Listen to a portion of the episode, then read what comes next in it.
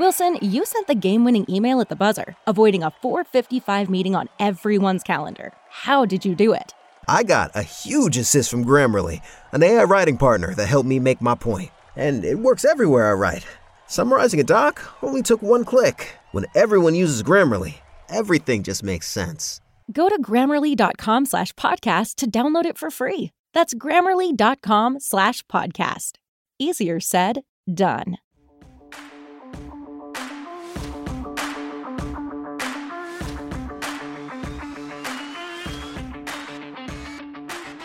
Welcome into another episode of Baseball Americas from Phenom to the Farm. I'm your host, Kyle Banduho.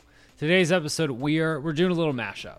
During the first year of the show, I put together some clips of guys talking about playing in the World Series, what it's like to play World Series baseball. We've had about two years worth of episodes since that that first mashup episode talking about playoff baseball. So today we're hearing from guys on what it's like to play in the postseason in general or in the World Series, that firsthand perspective of the intensity that comes with October baseball.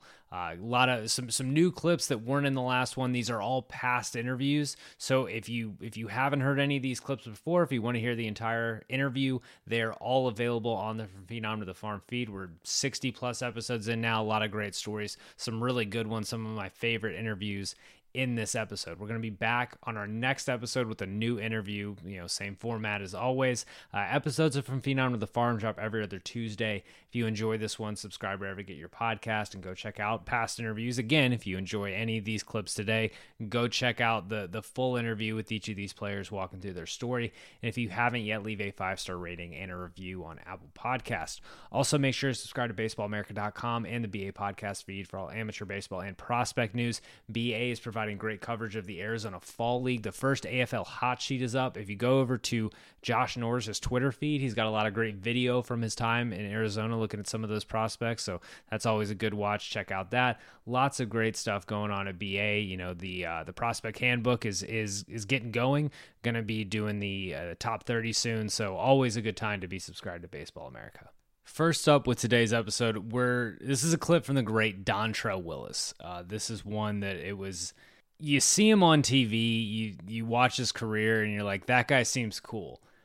Just one of the coolest interview setups I've, I've ever had. Talking to Dontrelle Willis, he was uh, he was under the awning at a golf course. Told me he had 45 minutes before tee time and to fire away great to talk to him. It was a great interview. I highly encourage if you haven't heard it yet, go back and check it out. But this one is from that that 03 season when Dontrelle broke in, set the world on fire.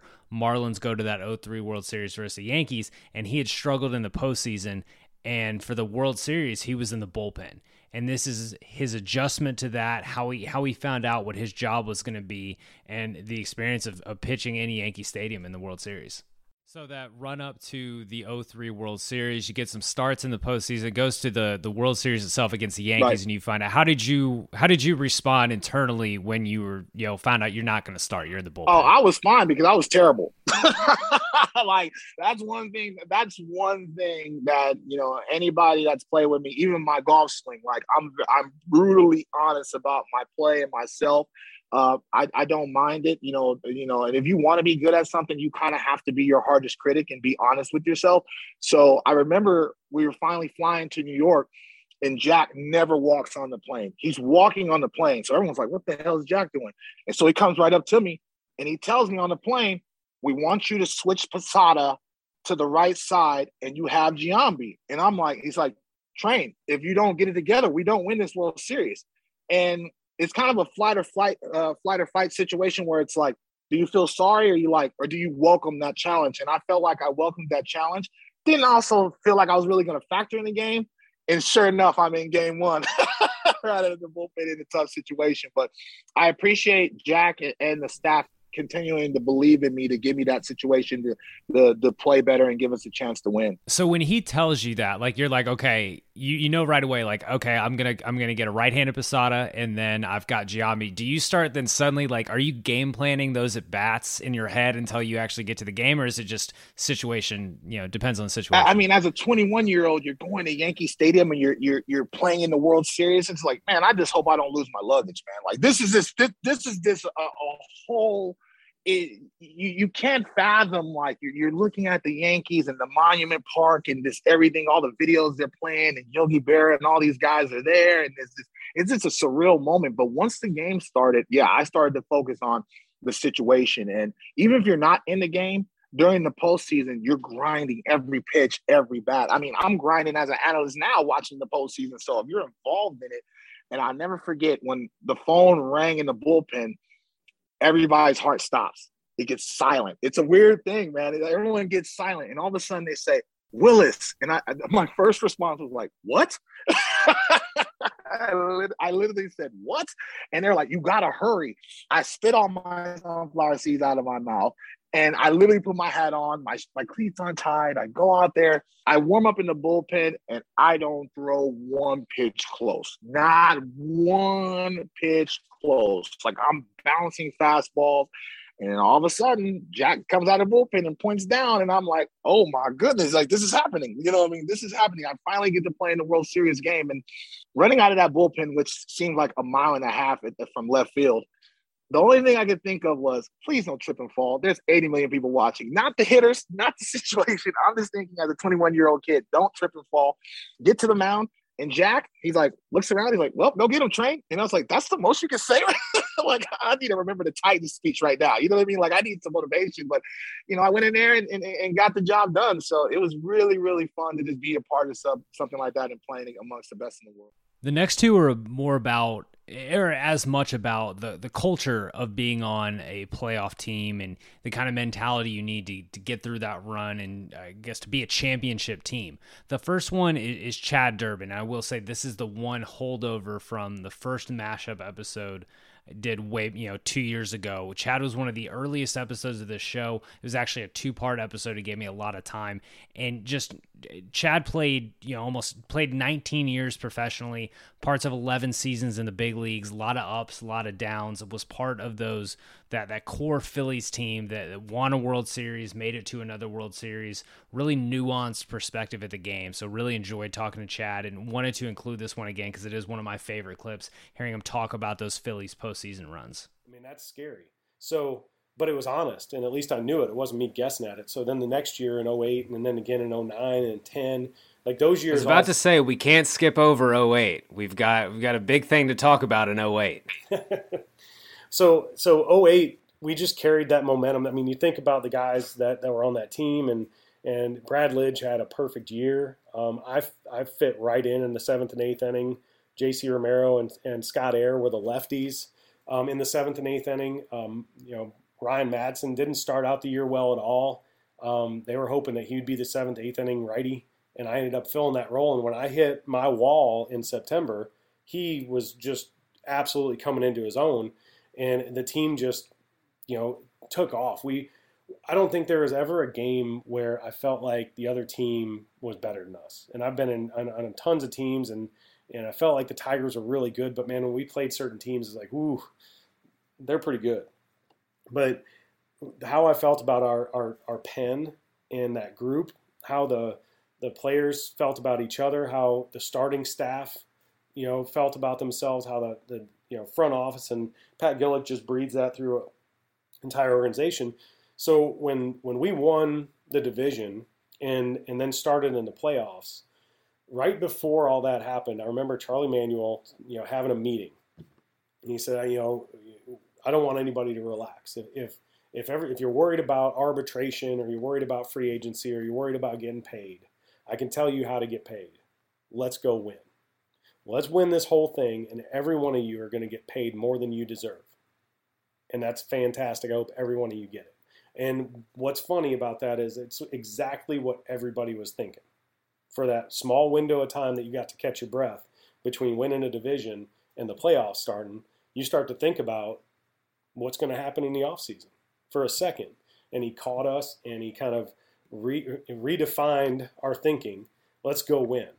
And I don't, I mean, every game in the playoffs, I felt like we were just going to stomp on the other team. Um, you know, CC was pitching for the Brewers and, and we lit him up. Um, it just felt like we were going to outcompete anybody we played against. And, and a lot of the, the, the pieces that came together, like you had a guy like me who's you know, fought and, and scratched and clawed to, to get where he was and, and owned a role. I could have thrown a fit when Adam Eaton got moved out of that fifth spot. They brought Joe Blanton in, but they were going to have me start. I was going as good as you would possibly want a starter, but Charlie Manuel asked me, like, yeah, can you buy into this reliever role? Because I think we can win a title with you and a couple other guys buying into relievers roles and not worrying about how much you're going to get paid next year if you're a starter. Um, so he understood some of those dynamics.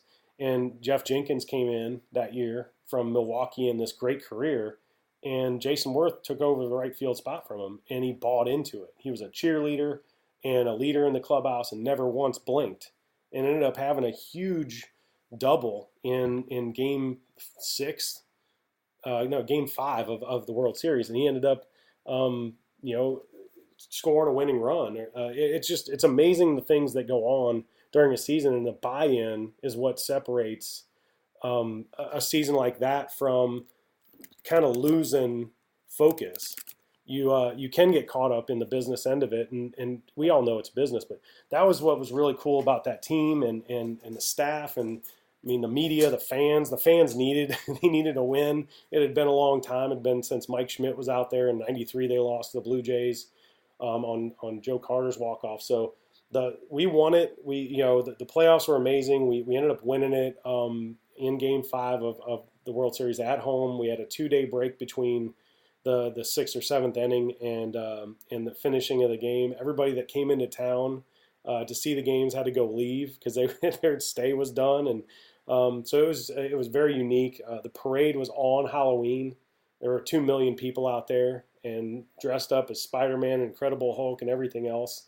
Um, absolutely, some of the best moments, um, you know, of my playing career. And it was it was almost so much that the black box kicked in a little bit. Like I can't, I, I have to watch videos or hear other guys talk. We're 10, 12 years removed from it now, and when I hear guys talk, and or it's usually the media or the coaches, because the players were all kind of the same. Like I barely remember that because I was just focused on the moment um, you watch all that stuff and you know standing on top of a flatbed and you know the the sound of the crowd yeah that was just really cool and then the same team almost you know to a man kind of came back for the 09 season and I thought we were even better in 09 um, you know we, we we went out and played I, I, threw I threw pretty well not as well but according to Charlie Manuel he thought I threw even better um, which is weird he said I thought you were stronger come you know the middle of the season. I thought you trained right. I thought you did the things you needed to do, and I was one that he trusted more in the playoffs. I ended up having a great um, NLCS and NLDS, and then um, ran into a couple balls that just landed in open space in the in the World Series. But I was trusted, and 09 I soaked in everything so much more because I'd been there, and that's why you see all these guys. You know, you watch enough baseball, you're like, why is this reliever on this World Series team? He's not as good as these two or three guys. Well, he's been in seven World Series or he's been in six postseasons. He's just not going to get rattled, and that was the case. You just it's just another pitch and another game. It just happens to be on this huge stage. Um, and losing to the Yankees in in 09, um, it hurt, but it would have hurt a whole lot more had we not won it in 08. And it was like the you know I think a lot of people talk about this um, in their playing career. You always think you're going to get back. And I remember thinking, you know, we'll be back next year. We'll win it you know, we'll pick up somebody like Roy Halladay, in which they did, and uh, and we'll go win it. And 2010 was, I thought we were even better than we were the previous years, and we went out and.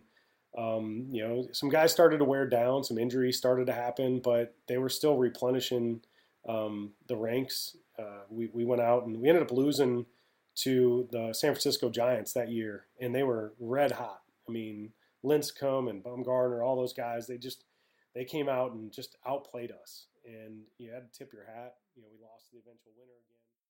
Next up is Ryan Dempster talking about really the same thing. What a what a World Series champion needs, and with that 2013 Red Sox really unique situation is is what brought that team together and what motivated that team. This is an interview that if you haven't listened to it yet, I would I would absolutely dive back into this one. Ryan Dempster was a true joy. Uh, guy he he does some stand up comedy now, and uh, that that comes through in the article. Guys, uh, just just a character, joy to talk to. Uh, here's him talking about the 2013 Red Sox team.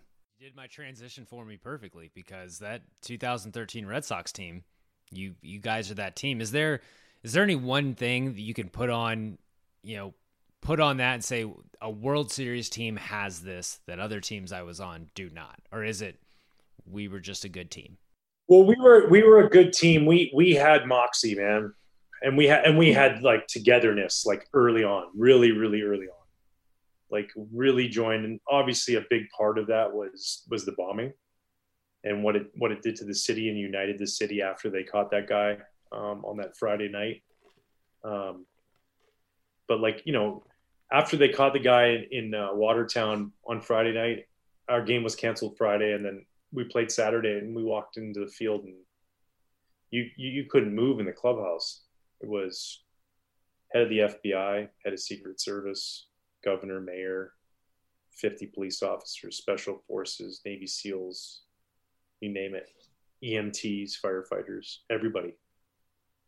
And Jonny Gomes just like, Ryan, look, we can't lose, dude. Look at it's impossible.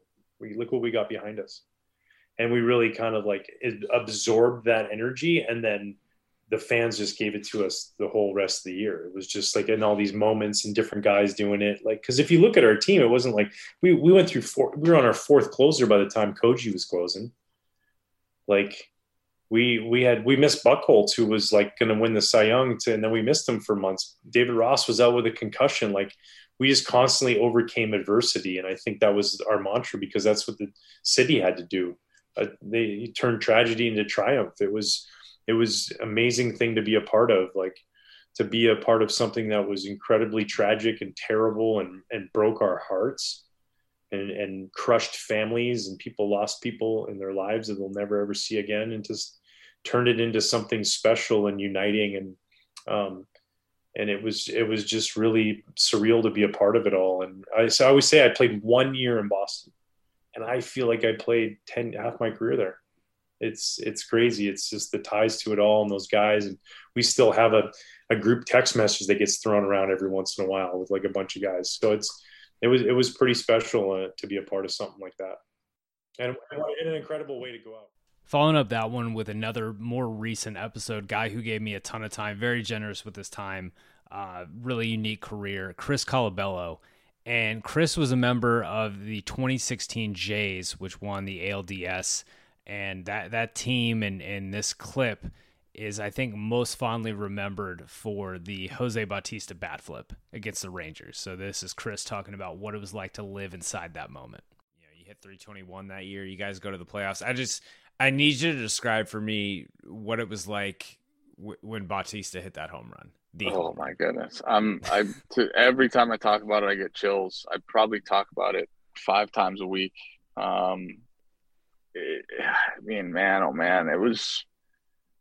The, the, it was it was this moment that got built and built and built in totality, right? Down two to nothing, uh, losing the second game at home, uh, going down to nothing, having to go on the road. Uh, the way we won Game Three, big homer from Tulo, and like what felt like a game that wasn't close, that really was two nothing in like the sixth, and we just kept hitting into double plays, and we couldn't score runs, and and then you know Game Four, uh, day game in Texas, and you know Donaldson, you know. running his mouth during BP. Nobody goes up oh like me, and I was like, I'm sending right here, dude. And like, then sure enough, he you know, hits an opposite field homer and he comes nobody goes up oh like me. And I'm like, and then Gibby turns to Russell Martin. He's like, Russ, tell him you go up. And I'm like, Gibby, I'm standing right here. And uh and then I went up and hit. Josh Donaldson running his mouth. Who'd have thought? Yeah, well, yeah. I mean, it was, and, and like you know what, he was the he was the right guy for that team in the right moment at the time. Um, we needed a guy who was you know, at 705, 707, whatever time we played, I respect the heck out of the way he plays the game. And he has his moments where, you know, he's just, you know, misinterpreted, whatever you want to call it. But like, you know, you respect the way he plays the game. And, um, you know, and then I end up hitting the homer there in the first. And like we, we, we ran away with game four to get it to 2 2. And, and there was this moment that nobody really saw. Like we went to do our first workout day in Texas and they didn't rake the field for us before we had our workout. So, like, the Toronto Blue Jays were like grabbing rakes out of the, the the the, shed, and we were like raking our own infield, and we are like, shouldn't have woken up a sleeping giant. You know, Munenori Kawasaki having a a full meeting in Japanese before game three when we're down two to nothing, and like everybody's just dying laughing. We're like,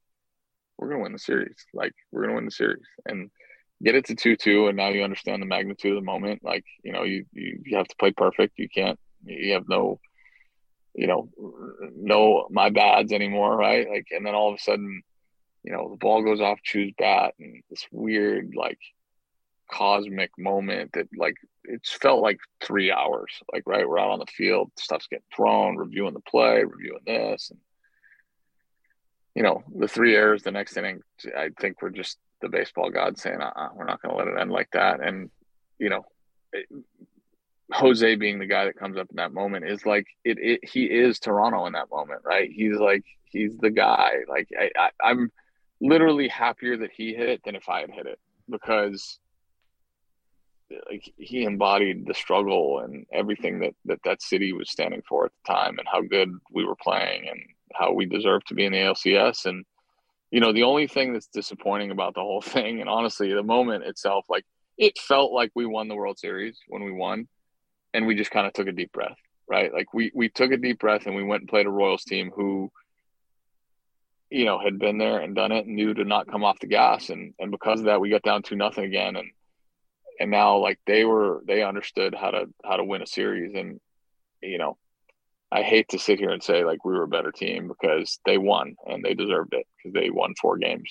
quickest. And but man, oh man, if like if we just go into that that ALCS with a little bit more, I don't know, urgency, pizzazz, whatever you want to call it, like I think that the outcome's different and we hoist the trophy at the end. But um, that moment in time might as well have been a World Series championship because that's how epic it was and how great of a baseball game it turned out to be and stood the test of time, obviously, and will continue to.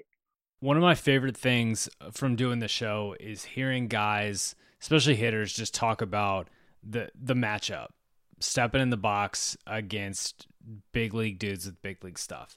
This clip from Yonder Alonso talking about his one his one real experience in the playoffs, uh, the ALDS against that Astros team that had Justin Verlander, that had Gerrit Cole, that had Zack Greinke talking about what it's like to dig in against an ace, likely future Hall of Famer, or at least perennial All Star, uh, with the playoffs with that intensity on the line.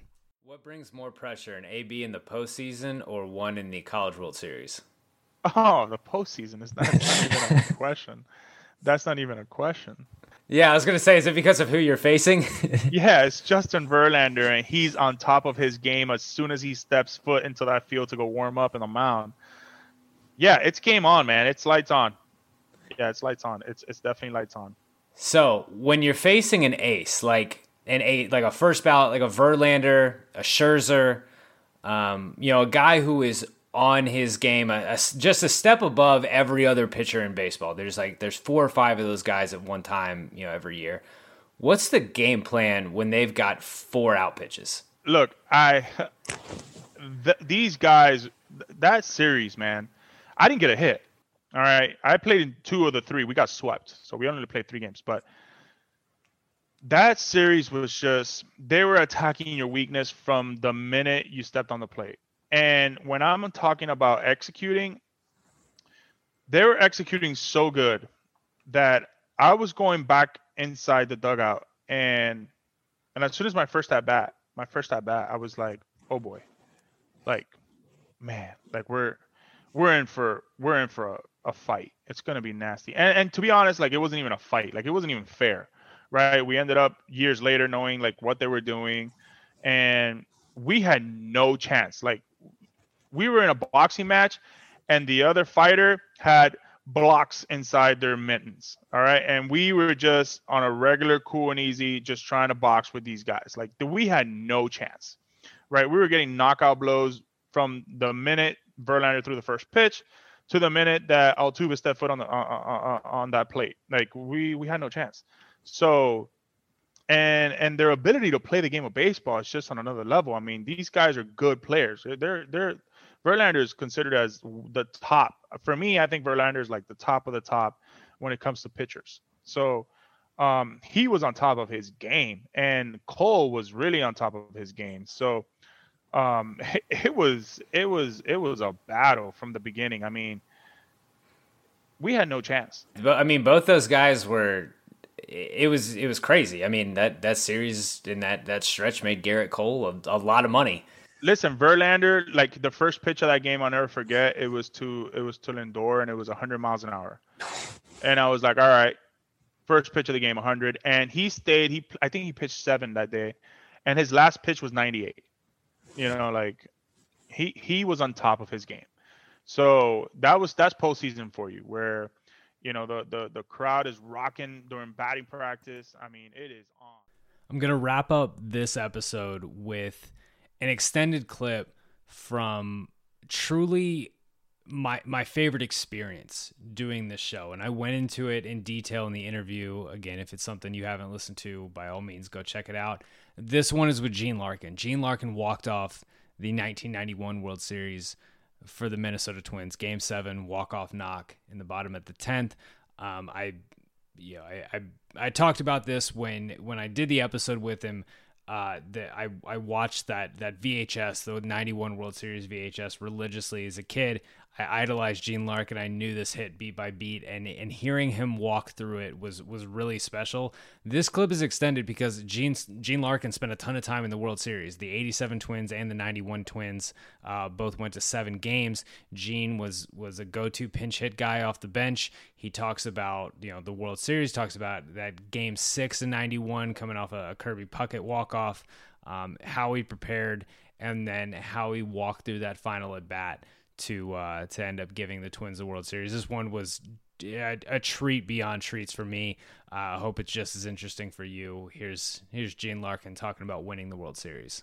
Oh, I mean, and earlier that game, he got up into the plexiglass with that yep. that catch too. Quite the exactly quite the right. one. So, Jack Buck has the the famous call after after Kirby's home run in Game Six that we'll see you see you tomorrow right. night. So he hits that home run. I gotta imagine that it's like a like a needle of adrenaline to the heart. And then you have game seven, you know, less than 24 hours later. How just from Kirby hitting that home run, like how do you how do you sleep after that? Oh, you don't. You don't. I mean, listen, game six, we have to win, right? We have to win that game. And the way we did win it was exciting and exhilarating. And, you know, you're so pumped up after the game. And even TK was like, he couldn't believe it. He said, you know, just one more chapter of the book is going to be played tomorrow. Um, so we're all excited, but we knew that uh, obviously we, there was there was a job to be done the following day. But the fact that Jack was going to take the ball gave us so much confidence. You know, again, we talked about this earlier in the interview that um, if there's going to be a guy that's going to compete and give everything he has, whether he has this stuff or not, it's going to be him. He's been in huge games before. He's thrown no hitters before. Um, he's played in front of packed houses before. So he's the kind of guy that's not going to let the situation get to him mentally. And uh, as, as, uh, as, it, as we all saw, he did not let anything get to him. He took the ball every inning and would not lead game until we got that one run in. Mm-hmm. So with with your role in that game as it's going, you had mentioned that you know you got to be ready for Pena, got to be ready for Stanton. Were you kind of thinking as long as Smoltz is in this game, I'm I'm probably not hitting. Yeah, probably. I think the only guy that might have been pinch hit for in that particular time was a, a Greg Gagne situation. If there's, you know, sometimes during the year, TK would pull him out against the tough righty. But, uh, you know, with my situation there, um, if you remember in the eighth inning, I believe, is when uh, uh, Jarvis Brown ran for Chili Davis. And I didn't believe if the lineup came around again to Jarvis's position, he was going to hit because he was basically a pinch runner for us, a defensive replacement the whole second half of the season. So I think I thought that might be an opportunity for somebody, whether it was me or somebody, to to pinch hit for Jarvis, and that's exactly what happened. So did you start prepping at that moment, like especially after Chili's out of the game? Did you, you know, start? Did you go up to the weight room? Like, what was the what was the yeah. play there? Yeah, I went. I went up there. Um, again, you know, we're kind of running out of players again, right? So I'm up there, and and uh, I think Paul Sorrento had pinched hit in the ninth inning, um, and had a great at bat. Just didn't, you know, the last uh, didn't make struck out, but had a great at bat. Um, so we kind of run out with from left-handed pinch hitters. So I went up there saying this might be a chance, and then uh, once the inning started, I come back into the dugout in the little hallway there and just watch the whole thing um, you know, transpire there with uh, with Danny's broken bat double. And again, the the uh, the thing that doesn't get enough credit is uh, is Knoblauch's bunt to get him to third base. Because if that doesn't happen, the inning could be totally different. Man on second base with one out, but he got the job done. Now he's got a man on third with one out, and then uh, Atlanta's got a decision to make. You know, you knew they were going to walk Puckett for the double play. But I didn't know if they were going to walk Kent or not, because obviously he's a double play type of guy, doesn't run very well, and he wasn't swinging the bat very well during the series. So I guess that was the decision they could make. Did they go him or they go with a pinch hitter? But if I'm Atlanta, I do the same thing they do. I don't want Kent Hrbek beating me. I want someone like Gene Larkin trying to beat me with the bases loaded, with all the pressure on him. And I think I would do the same thing. And when did you know that they were actually putting the bat in your hands? Did you know it when after Knoblauch laid down the bunt, or was it when they decided to put her? They put her back on. TK just said, "You're up, your turn." And uh, I will be very honest with you, Kyle. When he says it's your turn, then my legs start to turn to jello a little bit, and from the on deck circle to the batter's box, I am as nervous as a professional athlete could be walking up there. Um, and then, if you remember correctly, watching the game, a lot of time elapsed because Terry Pendleton, who was the third baseman, was trying to situate both the infield and the outfield because they both have to play in. Brian Hunter was the left fielder, and they was trying to situate how close should he be playing. You know, I don't remember how good an arm Brian had, but all the outfielders had to play in in that particular time. Um, and again, I'm nervous, so I'm going back and forth, stepping out of the box swinging the bat. And then I finally get in the box. And I will tell you that when I got in the box, for some reason, I kind of felt a sense of calm. Um, and the only, and when I look back, the only reason why I think that was because one, I felt I wasn't going to get struck out by Pena. I didn't feel like he had a strikeout pitch for me. Um, my concern was trying to put the ball in place somewhere, preferably in the outfield with a high pitch. And my other concern was I didn't want the umpire coming into play, meaning I didn't want two strikes to get on me because, again, human beings hitting, human beings umpiring, you know, a pitch or two off the plate, inside or outside, then the umpire starts to come into play. And I wanted to get the first hitter strike. And fortunately for me, Pena threw a pitch that is a perfect hitter strike in that situation. It's up and away. I'm not going to get jammed. I just got to get the barrel to the ball and hit a nice fly ball over Hunter's head. And the rest was history. And seemingly, you knew it right away. Yeah. You you pimped it before the term like pimping was a thing.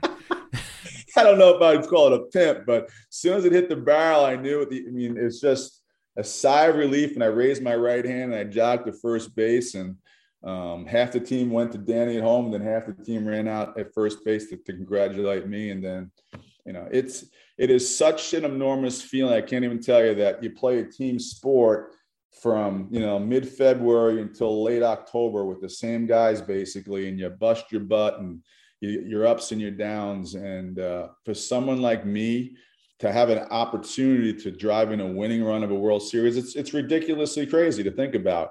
Um, guys who are so much better than me, Hall of Fame careers, don't have a chance to have one at bat in a World Series. Yet I have a chance to bat in a tenth inning of Game Seven and driving a winning run. I mean, it's it's kind of crazy to just even think about. What time did you get home that night? I had not. I did not. I did not get home. In fact, I didn't sleep for like almost forty hours after that. I got up.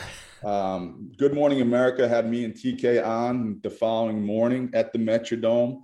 Did not sleep at all, and then you know talked to every every media outlet for a while. Had my friends and family constantly calling me and talking to me. Um, and about two two days later, I finally crashed for about a good 24 hours, and um, you know, I, I kind of felt like Kirby Puckett for like two days because everybody wanted a piece of me. It was kind of funny. Can't think of a better clip to go out on with this episode. Uh, talking about the playoffs, talking about the World Series. Uh, long clip from a guy who who walk off winner, one of one of few in in baseball history. Um, again, if you enjoyed any of these interviews, they are all in the feed, available wherever you get your podcast. Next week or in two weeks, we're gonna gonna be back, have a new interview, new players, have some some great ones lined up to wrap up the year. Uh, remember, great time to subscribe to Baseball America. It's always a great time to subscribe to Baseball America, covering the Arizona Fall League. You know, organization top 30 is going to be coming out before you know it. Always a great time to subscribe to BA. If you enjoyed this episode, subscribe wherever you get your podcast Rate and leave a review if you're an Apple Podcast, and we'll catch you in two weeks. Thanks for listening.